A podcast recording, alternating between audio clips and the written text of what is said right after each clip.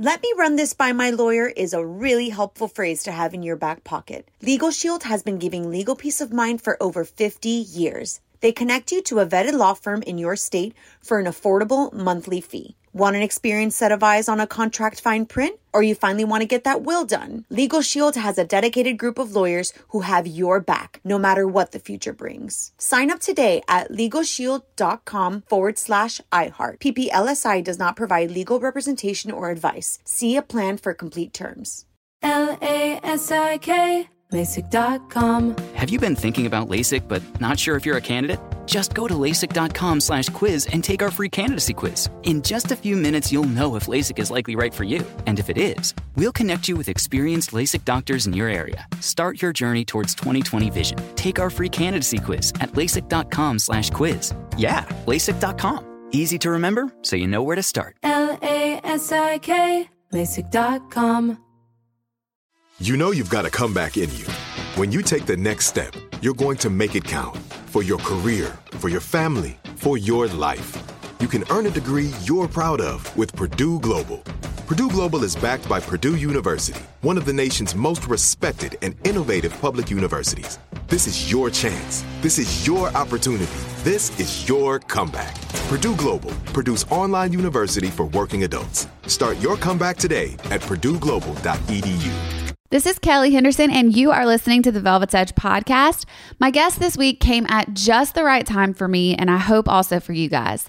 She is one of the most calming spirits that I've talked to lately. Ruthie Lindsay is the author of her memoir, There I Am The Journey from Hopelessness to Healing, a book that I honestly could not put down. Her stories and also her writing style made me feel the actual pain and experiences that she was going through. I both cried and laughed out loud while reading. Ruthie is the survivor of an accident as a teenager where she had a 5% chance to live, a 1% chance to walk, and a surgery that simultaneously saved and destroyed her body. As a young woman, chronic pain slowly pulled Ruthie away from everything she once held dear her marriage, her faith, her family, her body, her very self. But her message is one of strength and resilience, the faith she lost and rebuilt in herself, and the power of sharing our stories. She and I talked so much about the specifics of what has brought her so much healing and the humanness she has learned to love and accept along the way that I divided this podcast into two episodes. In this first episode, she reminds me that our journey is beautiful in all of its messiness, and our pain is not there to punish us, but to help us heal. Here's Ruthie. Okay, so I told you just a second ago that we have so many parallels, and I'll kind of get into some of those throughout this conversation because I was reading your book, just like, first of all, both being from Louisiana, obviously, a lot of the places you describe, I'm like, oh yeah, oh my gosh, yeah. Like, it's so nice to actually hear someone talk about the places that meant so much to you in your childhood. Um, so I know there's, there's that, but then now we have like these parallel lives in Nashville. It's just bizarre, but we'll get into all that it. later. I want to talk a little bit just to start about the book because I obviously resonated with so many things, both being from Louisiana, like we said, and having similar situations that we've gone through, even knowing a lot of the same people. But I Yeah. feel like you have this insane gift of telling a story so that people feel like they're in it like the way you describe it i mm. felt like i was there with you have you always known you were a writer like have you written a ton oh, before How- God, no. tell, okay tell us everything Oh because you're so good at it Oh, thank you. Well, definitely had so much support, and I would, I still struggle to say I'm a writer because I don't enjoy it at all. really Actually, my worst nightmare. I could talk all day long. Like, Yeah. let me just sit with people and get in front of humans and having that like soul connection and conversation. That is breathing for me. yeah Sitting down and writing is really, really difficult. Um, why what's what do you find Ugh. difficult about it well, you know, I think with this in particular, I think I knew that I was going to have to essentially kind of go back in and re traumatize myself. yeah yeah I don't think I like consciously knew that, but I think on a subconscious level, I knew that it was going to be super, super painful. yeah Um, because when I lived through it in real time, I was on every narcotic. I was living in my bed. I was, you know, watching Mhm. TV, eating my feelings, and doing everything I could to numb the trauma I was living through. And so this time around, writing, rewriting the story, um, and not all the parts, but you know, a lot of the parts that were super painful to live through, your brain doesn't know that that's not happening right now. Like our limbic Right. brain actually doesn't know time. And so it was as though I were you know, re going through this wreck, reliving in my bed, burying my father, going through this divorce, um, experiencing debilitating physical pain, emotional pain, spiritual pain. And so I think on a on a subconscious level, I knew that it was just gonna be super, super, super painful. And and now I can say with complete confidence it was like the most important thing that I've done for Mhm. myself because you you can't heal anything you're not allowing yourself to feel. And so I had to like really go back in and dig in and like work, do really really intensive work and it brought me I mean, it brought me to my knees and it knocked me on my ass in the most important way and also opened up a door to like do the deepest healing work that I've done in this life so far. So, as horrible and painful and traumatic as it was, it was also the most healing, redemptive, beautiful thing that I've done. Have you ever heard that quote that um, someone says, like, or it's, I don't know if it's a quote, but it's just basically like, you can't rip someone out of denial, or you shouldn't, because that would be a very unkind thing to do, because we can't process all of our feelings sometimes, like right away, or, Yeah. uh, you know, if, if they're overlapping with other things, ready. if you're not ready. Mm, so, does it come right when you're ready, do you think? I think the universe is so loving in that way and is always wants good and beautiful things. I love that quote. I'm so glad you brought that up because it's so true. There was so much that I thought I knew even going into writing this book. Yeah. You know, which is so interesting. And there's so much I thought I knew six months ago. And now I'm like, oh, you're so cute. you know, and I think, I hope that until I am back in the in between, I am like that 90 year old woman with a notebook walking around, so curious and realizing Mm. how much I don't have a freaking clue about. Like, the more I learn and the more I know, the more I realize I don't have a freaking Oh my clue. gosh. Yes. That is so you true. know? Yeah. And I think the universe is just so beautiful and it gives us what we can handle at the time. And there's stuff that like I wasn't even aware of until after I wrote the book about like some early and pre-verbal trauma and things that I that aren't written in there because I didn't know and I wasn't ready to process that. Yeah. And the more healing we do, the deeper you're able to go even deeper and learn more. And and again, we have free will, so you don't have to choose it, right? Like, Right. you can just stay in those patterns and like the universe is so loving that we'll just keep bringing up really painful things and kind of keeping on in same cycles and reliving our traumas until we do that healing work Oh my gosh. Um, well, we both talked about the healing process, and I want to get into that a lot into this podcast. Um, what you just said, even specifically, I personally like, I feel that so much with just getting to the next, they call it, you know, the layers of the onions. And I'm just like annoyed most of the time when I'm getting to another layer. Like, I don't want another layer. you oh, know, like I have walked through this pain. I, or what you said, like mm-hmm. you keep bumping up against certain things maybe until you heal it fully. And I can think it's healed, but then it's like, it comes up in a different form, in a different relationship, in a different place. And so it's a uh-huh. constant journey to that healing, which Yeah. I, I really want to get into yours because I think that could be helpful to a lot of people. But first, let's go back because we do have to talk about the pain first. So, could you tell Yeah. the listeners a little bit about just what happened in high school and your accident? Yes, absolutely. So basically, um, when I was a senior in high school, I um, pulled out in front of an ambulance and he hit me on my car door going uh, 65 miles an hour. And so, yeah, so I broke um, ribs and punctured my lungs. My lungs collapsed. My spleen ruptured. So I lost that. And then I um, broke the top two vertebrae in my neck, C1 and C2. And what I didn't know then, which I feel really clear on now, um, I actually died in that wreck um, and wasn't breathing, and everything had shut down for somewhere between three to five minutes. The guy that was in the wreck with me, um, this all came clear later, but um, I would always be told, you know, you had a 5% chance to live, 1% chance to walk. It's like so miraculous that you're still here.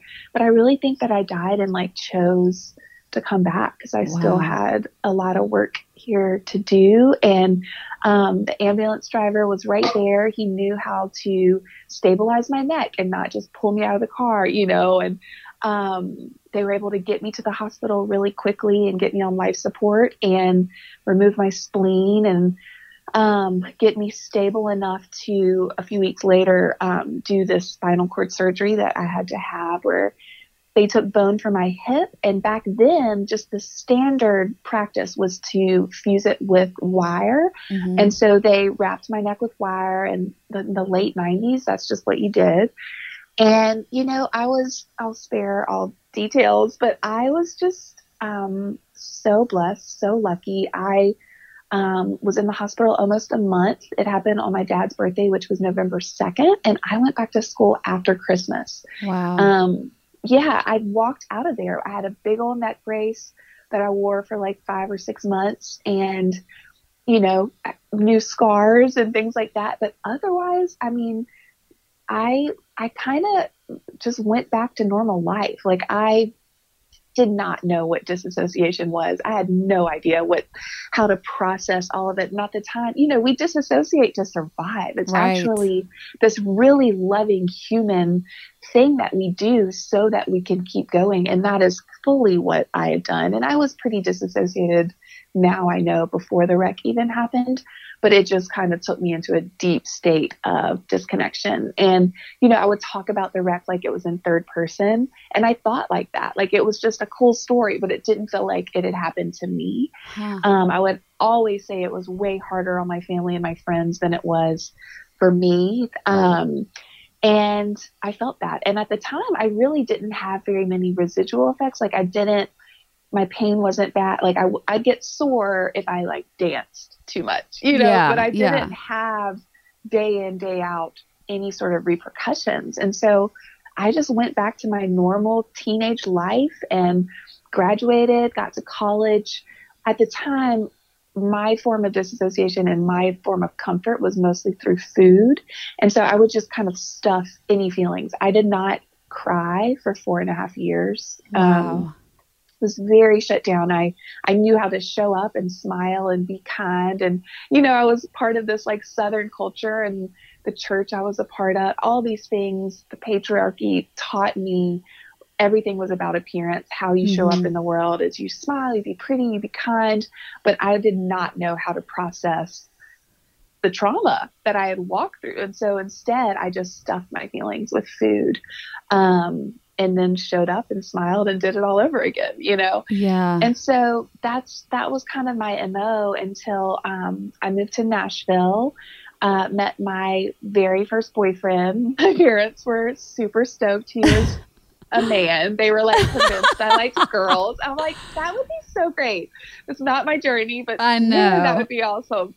um, and we were just like, we were a part of a church, you know, that talked about sex being sinful and the flesh is deceitful and you know we had so many laws and rules and we try to fit in this box that we were given um, to be quote unquote good in the world and yeah. it was from such an earnest place you know but we had such deep shame about sex and so literally got married 10 months after we started dating because wow. we were sweet little freaking idiots and bless our souls and you know, and that was our contract with each other. I think we planned that before we came here, and I don't regret one single second of it because it was all a part of the journey. But about a year into our marriage, um, one day I was like walking from the store, and this crazy, gnarly shooting pain went up my head and knocked me to my knees. Like I was left with this like black, inky migraine. It felt like someone I, I remember thinking either I've been shot or I've been like struck by lightning, even though it was the prettiest day ever. But like that Yeah. was the level of pain that shot up my head. And of course, it was terrifying. I'm like, what the actual hell just happened to me? And um, started going to see all these doctors, just trying to figure out what was happening. And every time they'd have me do an MRI, and the magnet in the machine would interact with the wire that was in my spinal cord fusion. And they'd say, oh, there would be this like spot on every film. And they'd say, oh, that's just the magnet and the wire. Everything around it looks fine. Um, but they couldn't see what was underneath it. And they started me on all these therapies. Nothing helped. Started me on narcotics. I mean, I was just not well, you know, and I just didn't want to hurt all the time. And doctors are the authority, so I'm just going to listen to whatever they told me, you know. And so I took everything they recommended, and it just started me down this very dark spiraling path. Like I slowly stopped being able to show up to my life. Like my pain continued to get worse and worse. So I took more and more drugs, which removed me from my life more and more. I stopped working. I stopped showing up as a partner. I stopped showing up as a daughter, a friend, a sister, an aunt. Like I just, everything shut down. And all I felt I became was this pain Yeah. and it consumed every thought in my life. Like I was in so much pain. And so I just literally, my world became the four walls of my bedroom, um, escaping into horrific television, um, eating my feelings, and taking these narcotics. And so, of course, you know, I became more and more of a shadow of myself, and my world became tinier and tinier, and more and more isolated, and more and more parked in that pain story. Um, sorry, go ahead. Oh, I was just going to say so when you think about back about that time, I mean, you mentioned kind of being disassociated or even talking about your wreck in third person. When I hear Yeah. you describe that, I think about similar times in my life when I've been just going through the motions and Yes. medicating everything away. Did it feel to you like you were looking, like observing yourself in your own life, sort of? Like, were you even at all present in your body? Or were you just kind of moving? I was I was just going through the motions. I was too numb to even be aware eh, that I wasn't playing a role in my life. Yeah. You know, I was so disconnected. And and now I've learned about some like early childhood stuff that helps me understand even more of why I was disassociated and disconnected. And this was just another extension, an even deeper extension of the Mhm. same, you know, patterns that I was so removed from my body. And, you know, and at the time, I, you know, I was a part of a church that said I was a broken, depraved wretch. I Mm. believed that with every part of me. I believed my body and I was broken.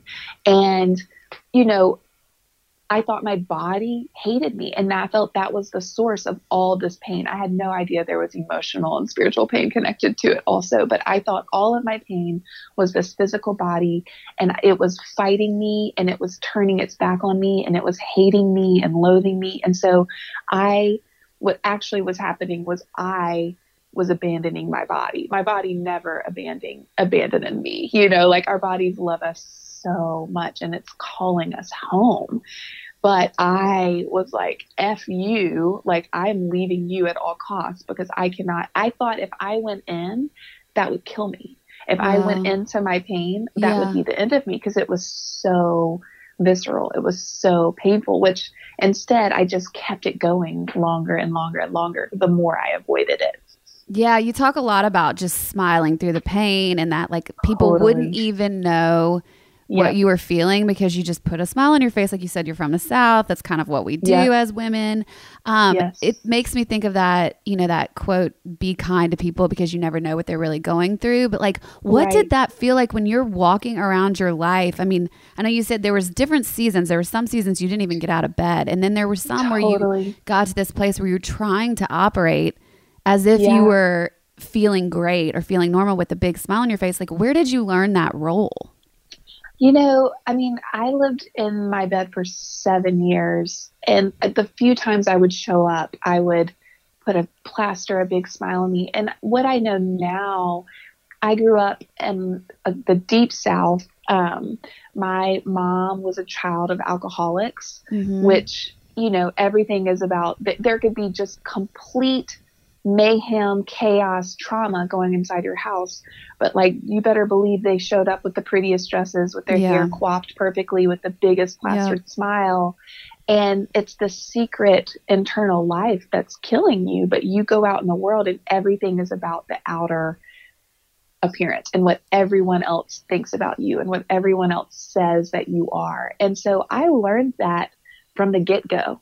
Um, and I learned how to perform. I learned how to be that, you know, shiny, smiley thing. I remember in second grade, very specifically, because I was always a smiley child, but I remember if you smile even bigger, they like you mm. even more Yeah. like and i remember i mean i was six or seven and i remember consciously thinking that and being like make it bigger make it wider and like practicing my smile just so people would like me because i thought that's what all of my worth and all of my identity was in what everyone else said and what everyone else outside of me thought like when i'd walk in my front door in the in the day end of the day my mom would say what did they say about you today?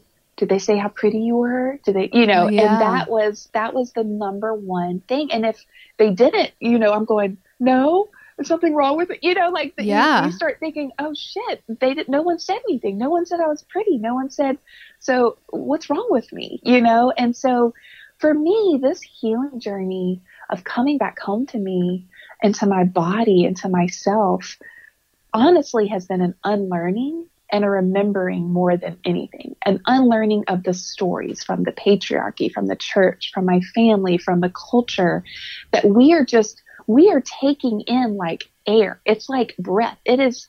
It is everything we are bombarded with when we open our phones, when we turn on the TV, when we see a billboard, when we walk outside, everything is telling us what we should look like, how we should behave, how to fit in this box. And so unlearning those stories and remembering that I am valuable, valuable and worthy and inherently good and deserving and beautiful and whole because I'm freaking breathing Right. and I am on this planet and has nothing to do with anything outside of me has been the most beautiful hardest work that I've probably done because that is that remembering is just we're so deserving of that and that lives within all of us the rest is just freaking stories you know stories that Totally. we've been given when So you say re- you say been- remembering, but did you even know who you were?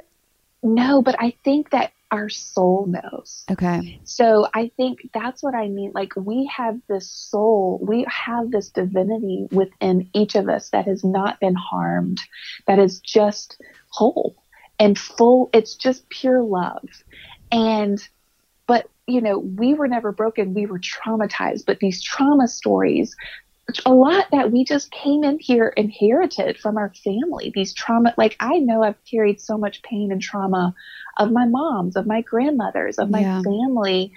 Um, there's this incredible book called It Didn't Start With You that has Mm. taught me so much. I mean, and this is science. This sounds so woo woo, but it's literally No, I completely buy into all this Science. too. Yeah. and but there's still this part inside of each and every one of us that is not wounded, that is not, you know, traumatized, that is just pure light and wholeness. And we are these divine souls, right? And so unwinding those trauma stories and the painful things that have been put on us that we've been carrying and coming back to that whole place that every single soul has within them um, is just the most beautiful, precious. Like I have written all throughout my house little notes and affirmations, and so many of them say, I remember. Because it's like, it's a remembering. It's a, oh, oh, there I am. Like there, there's my true Yeah. wholehearted, highest version of me. And that part, you know, like you'll read certain things where you've not heard it before, but every part of you is like, yes, Yeah. I know that's true. Like that's how I feel every time I hear Oprah speak or Me too. I was just I'm like, aha yes. moments. Yes. exactly. And that's that place inside of us. You might not have ever heard those words before in this life, but your soul, your whole, pure, love, light filled soul knows that truth. And that's the remembering. Let me run this by my lawyer is a really helpful phrase to have in your back pocket. Legal Shield has been giving legal peace of mind for over 50 years. They connect you to a vetted law firm in your state for an affordable monthly fee. Want an experienced set of eyes on a contract fine print? Or you finally want to get that will done? Legal Shield has a dedicated group of lawyers who have your back, no matter what the future brings. Sign up today at LegalShield.com forward slash iHeart. PPLSI does not provide legal representation or advice. See a plan for complete terms. If you know anything about me, you know I am a massive creature of comfort. It is one of my top priorities in life to make my surroundings comfortable at all times. So when I found Cozy Earth, I quickly scooped up all of the luxurious bedding and loungewear that I could. It felt very on brand for me, but then I went on a trip with a girlfriend not too long ago where she could not stop commenting on how cute and comfy my pajamas were, which then made me realize they may also be my new favorite travel companion as well. Guys, I am not kidding when I say you will experience unmatched softness and smoothness with all of Cozy Earth's products. The temperature regulating bamboo joggers and pullover crew add comfort and a touch of style to any travel ensemble, and their bedding comes in the most adorable totes, making it a super easy gift to give anyone. Discover your next destination for ultimate comfort at Cozy Earth. Visit cozyearth.com and use our code Velvet's Edge at the checkout for an exclusive 35% off and let them know we sent you when you're at the checkout. L A S I K, LASIK.com. Have you been thinking about LASIK but not sure if you're a candidate? Just go to LASIK.com slash quiz and take our free candidacy quiz. In just a few minutes, you'll know if LASIK is likely right for you. And if it is, we'll connect you with experienced LASIK doctors in your area. Start your journey towards 2020 vision. Take our free candidacy quiz at LASIK.com slash quiz. Yeah, LASIK.com. Easy to remember, so you know where to start. L A S I K, LASIK.com. Do you feel like when you say things like, I actually died and I, but I think my soul came back because it wasn't done learning? Yeah. How does that feel to say? I mean, what does that feel like?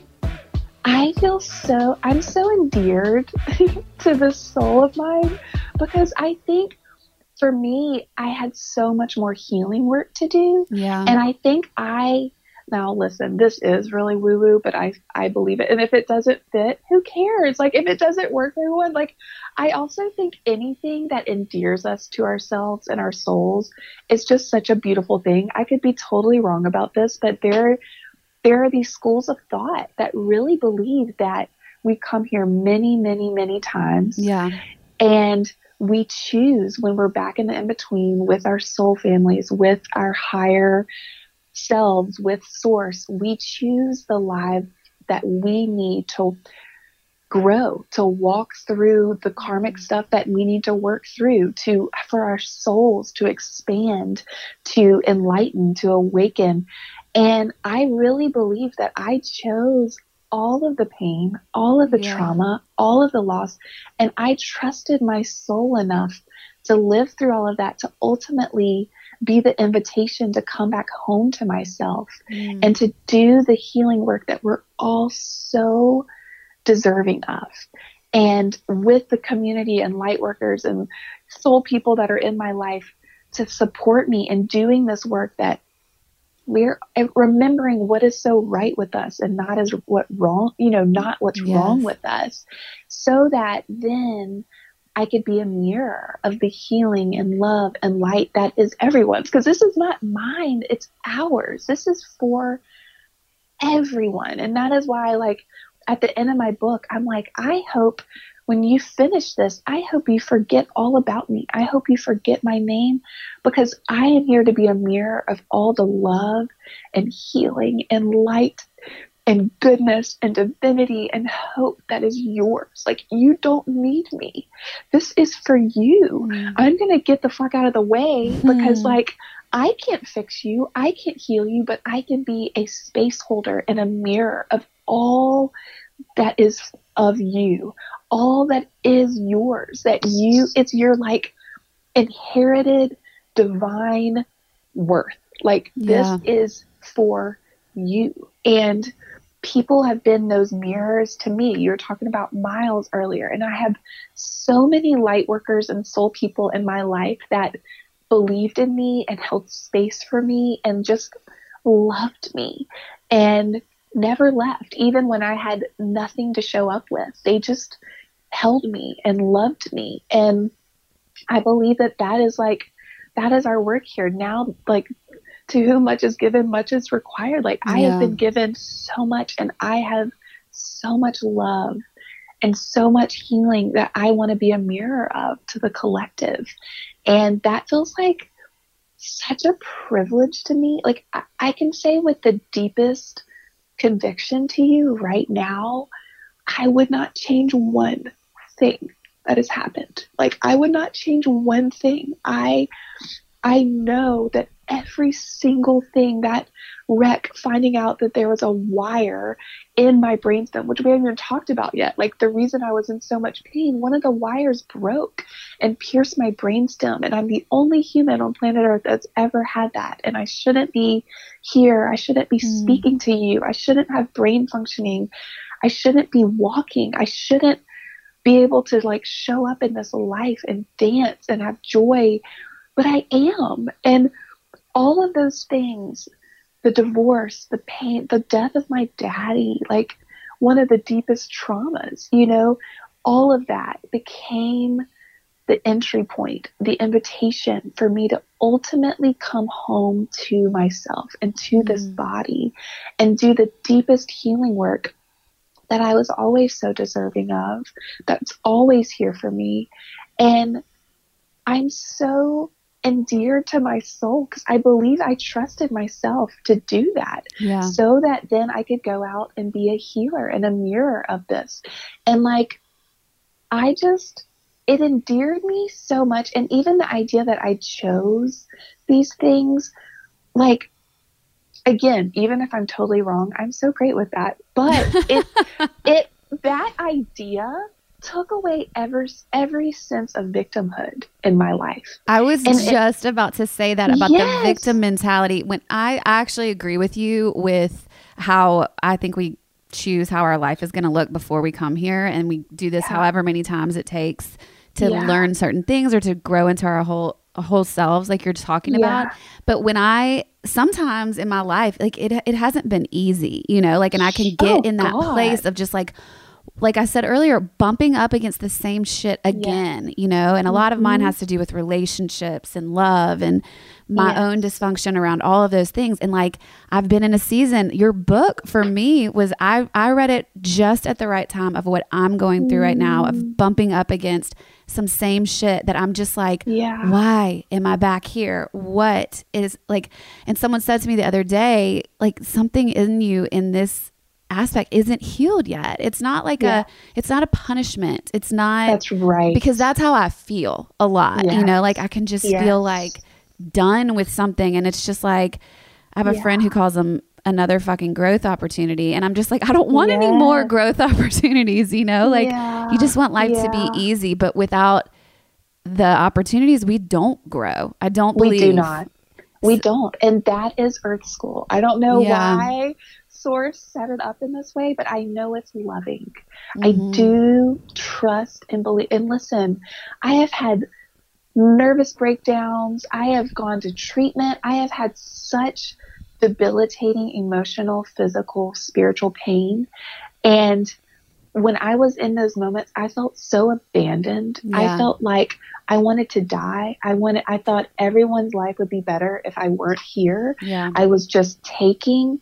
I thought, you know, like the last breakdown I had, I was like, wait, I've done so much work. How could I be back in this place? And the Those are almost stories, worse, I feel. Oh, After you've done a bunch of work, you're like, whoa, whoa, whoa, whoa, whoa. I can't be back here. It was so traumatic. Yeah. And it was so important. Like it was this ego death, and with death comes new life. And like Mm. I know, like, Mother Nature has everything to teach us, right? Like, Yeah. if a tree falls, it goes back into the earth and it feeds and it nourishes, and new life forms out of it. And things that die away that no longer serve us. And here, but here's the tricky part we have free will. We don't have to choose to learn it. We can choose to go back to old ways. Yeah. We can stick with those old comfort. And I have that in me. Like food is a big one for me when I am feeling triggered or if I'm emotional or if I'm bored. It's like that is the thing that I go to because it's what I learned in this early formative place that that's my comfort when I, Mm. everything outside of me felt like chaos and that was the one thing I could control. And now it's like I do a lot of work to uh, remind myself to ground, to say, Ruthie, you are so held. You are so loved. You are so safe in your body. You are safe. That was then, and this is now. And we can choose something different. And, you know, I believe that we get tested, not in a way that's mean, but in a way for growth. It's like, you got to test out of the first grade to get into the second grade, right? And Yeah. it's like you heal this part so that you can go into. Does it mean second grade's not harder? like it's Right. hard. It's hard. That is Earth school, but it's also loving. And I, there are things now that like I've done so much work around, and it's not to say other things won't come up, but it doesn't carry the same weight. Like I can sit in front of my husband, ex-husband, and have the most beautiful, life-giving conversations, or see him dating and see, and there's, it doesn't have any triggers for me anymore. It's Hmm. just beautiful. I can talk about my dad, and I don't feel triggered by it anymore. Does it mean I don't miss him? No, of course I do. But like, I feel him so close to me. I know that he is with me. In some ways, I feel closer to him and his spirit self than I even did in human form. And it doesn't carry the same weight, or even talking about the pain story, like it doesn't carry the same weight now. And it's just, I, I have watched things that used to really trigger me not have the same hold on me as it did before. Yeah. And now there's other things that I get to work on and go deeper with. And it's, and I will continue this journey. Like healing is ongoing again until we are back in the in between. And that is, that's just, that's the part of expansion. That is what our souls came here for. Um, and it's, and again, it's not to punish us. It's for growth. It's actually, loving. And the more that I, when I bump up against things, that I, in my body, I say, okay, I trust that the universe wants good and beautiful things for me. So this is happening not for me and not to me. Like that is one of my mantras. This is this is happening for me, Mm. not to me. Um, and so how am I going to lean into this and not try to avoid it? And then, and then like this beautiful thing happens because the pain, it alchemizes and it turns into this beautiful growth. Yeah. And again, you just get to go deeper and then other things come up. Like it's not like when we have healing moments, we're done. That that's just not how it works. That's not earth school, you know? I thought it was. Like I remember after my Same. first therapy intensive being like, well, I'm probably fixed now, right? Yeah. like Right. this is Me it, right? And then here I am Oh. like 8 years later hitting what I. I mean, this year for me has felt like another bottom, you know? And that's like I feel Yeah. like I'm starting to grasp a little bit of maybe where the the opportunity for growth is, but like I will resist, I will fight, I will deny, I will do everything I can to keep holding on to the grip or the false control that I think that I have because it feels just so painful to lean into it. Yeah. Oh, we're so perfectly human. It's Yeah. so human of us. And I think, you know, what I've been learning, first off, I just want to acknowledge what you just said. And I'm so sorry. It's been so Mm, hard. thank you. I'm so sorry, sister, because it's just, it's so loaded and it's so painful. And you know, they always say that when our responses to things are hysterical, they're always historical. Yes, I read that in your and book. it's just That hit me. br- Yes, it's just bringing up stuff. Usually it's either, you know, early, early childhood or family stuff that we're carrying that really just wants, it longs to be healed. And it doesn't mean that it's not so painful. It's so Yeah. hard. But what I've been learning is our words are also so, like, we are the co creators of our own reality. And so when we speak these limiting things like, I am broken, or I will never have this, or this thing will mm. never happen for me, or I will never have that boyfriend, or I'll never have that happy life, or I'll never have that child, I'll never have that job. We are speaking that reality into the universe. Like, I'm not going to try to get into quantum physics because I don't know how to explain it, but I know it's true. like, I know every part of my soul knows that it's true. And so, one of the things that I have been doing consciously, because usually we're not living very consciously, right? We just Yeah. our we our brains are on loop. We have these deep neural pathways that say these limiting things to ourselves all freaking day. And so coming back in and starting to be aware of those stories and claiming them as that's just a story. That doesn't mean it's true. Just because I know that story by heart, it's what I was taught and what I've been shown, does not mean it's true. And so one thing I do is I literally I'll write out those limiting stories that I hear myself say on loop. And then I go and I'll say so let's say one of them is I am broken, I'll never feel better. Yeah. My positive opposite of that is I am healed. Mm. And speaking things in an I am statement as though they are already your reality Mm. is so powerful. Or I will never have a partner. Yeah. I say every single day, I am in a loving, mutual, expansive relationship that is connected emotionally, physically, and spiritually. Wow. And some, a lot of my stories were around money growing up, right? Mhm. Like I was taught real messed up stories around money. We did not have much and it was so stressful and there was just a lot. And so a lot of my work it's around wealth consciousness. And so like my old story is I'll always be broke and I'll always struggle with money. And now I say every single day and it's written on my altar, I am an unlimited being receiving from an unlimited source in unlimited ways. Wow.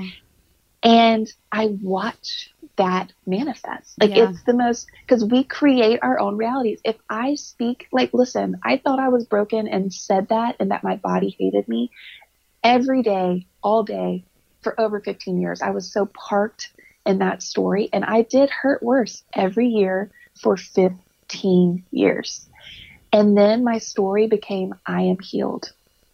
And when I tell you, like the things that I am able to do now, like listen, my neck is still, it looks, I'm not saying cured. It looks more like a freaking toaster oven than a spinal cord. Like it, it, it absolutely does. And when I tell you the things that I am able to do today physically, like I hike every day, I do yoga, I travel, and I it doesn't have the repercussions on me like it used to because I learned that my body was holding on to so much emotional trauma. Yeah. I learned that I was carrying, you know, my family's trauma. And I learned these practices that have been so loving and coming back in and embodying myself and speaking love and truth over my soul every single day that I am healed. I am healing. Like my body is this expansive, growing. Our bodies are longing for homeostasis. Like they were, our brains, our minds, our bodies were created to heal. And if we stay in those limited stories that doctors may have told, I mean, listen, all the limiting stories I've been told by doctors of what I will experience for the rest of my life, like one day I'll be in a wheelchair because I probably won't be able to walk. yeah. There's a, you know, if I believe that, I know that that would become my reality. Yeah. And like, fuck that. That is Yeah. not my story. That is not my story. I say to myself, it's written on my mirror, I am healed. And I believe that. And I speak that to my beautiful body that has been holding me and loving me and calling me back home to myself.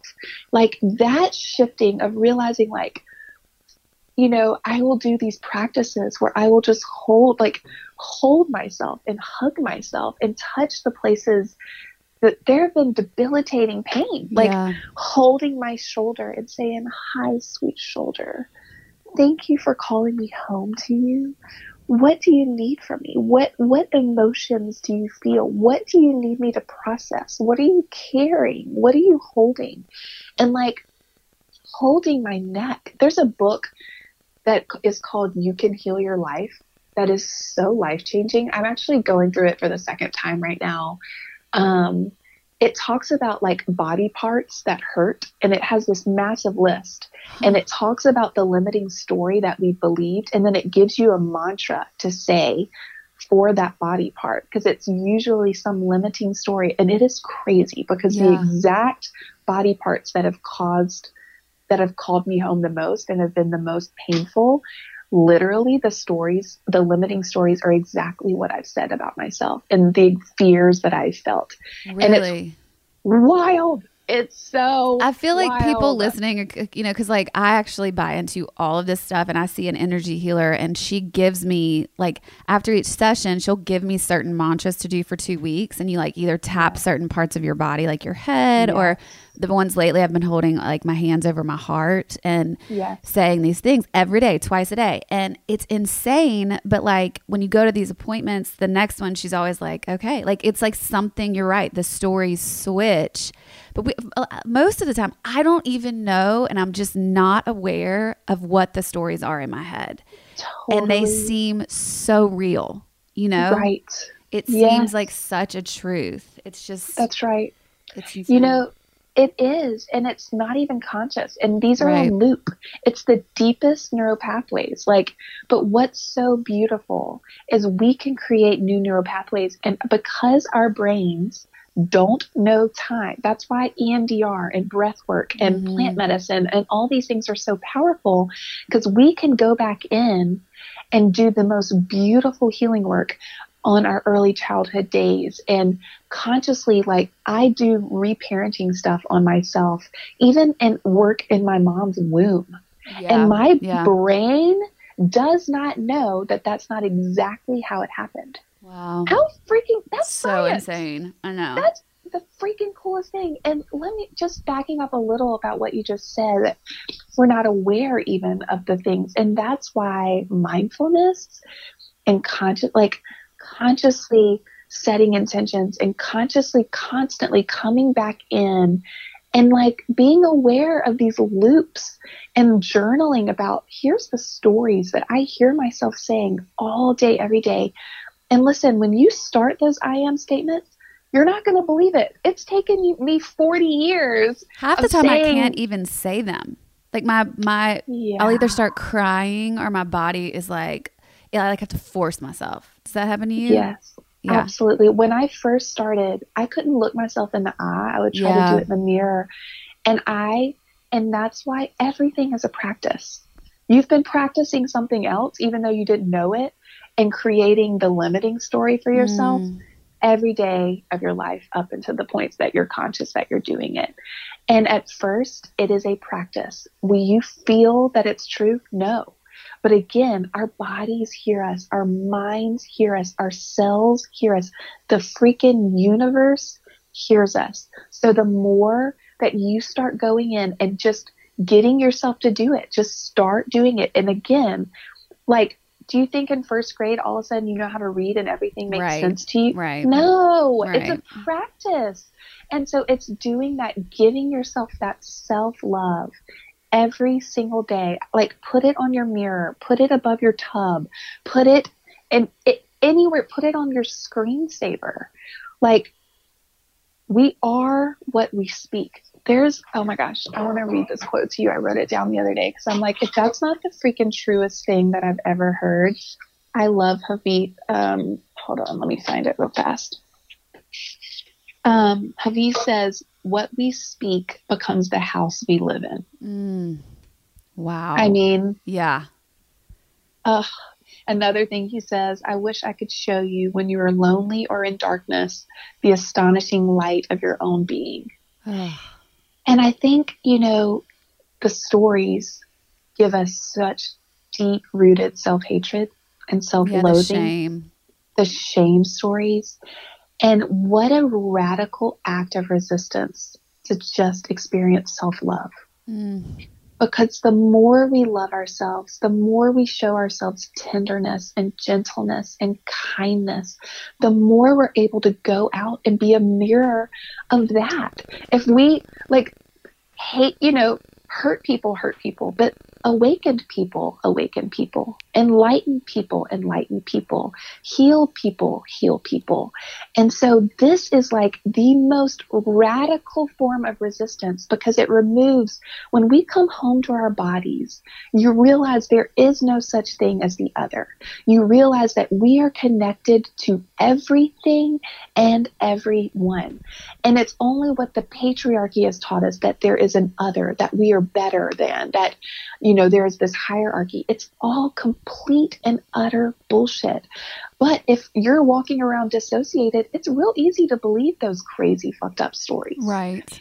when you come home in your body and you awakened to the connectivity of everything to mother earth to other souls to nature to plants to all all life there you cannot believe there's another because it's there is no such that's the fucking illusion that's Yeah. the matrix Yeah. right and that is resistance that is the most loving thing that we can do in this world is coming home to yourself and self-love because then there's no way you will not show up as love in the world there is no way you won't show up and be a form of resistance and speak out against and show up for your BIPOC brothers and sisters. There's no way you won't.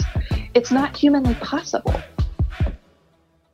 Let me run this by my lawyer is a really helpful phrase to have in your back pocket. Legal Shield has been giving legal peace of mind for over 50 years. They connect you to a vetted law firm in your state for an affordable monthly fee. Want an experienced set of eyes on a contract fine print? Or you finally want to get that will done? Legal Shield has a dedicated group of lawyers who have your back, no matter what the future brings. Sign up today at LegalShield.com forward slash iHeart. PPLSI does not provide legal representation or advice. See a plan for complete terms. There are some things that are too good to keep a secret. Like how your Amex Platinum card helps you have the perfect trip. I'd like to check into the Centurion Lounge. Or how it seems like you always get those hard to snag tables. Ooh, yum. And how you get the most out of select can't miss events. With access to the Centurion Lounge, Resy Priority Notify, and Amex card member benefits at select events, you'll have to share. That's the powerful backing of American Express. Terms apply. Learn more at americanexpress.com slash with Amex. Are you still searching for your perfect place to call home? Well, now is the time to buy at Fisher Homes. If you're looking to move in before the end of 2024, May could be your last opportunity to start building your dream home and close before the year's end. If you're hoping to move in even sooner, Fisher Homes also has homes that are move in ready and waiting for you, where you can start enjoying the benefits of homeownership even faster. Schedule your personal tour with a new home advisor today at FisherHomes.com and make this spring the season you find your perfect home sweet home.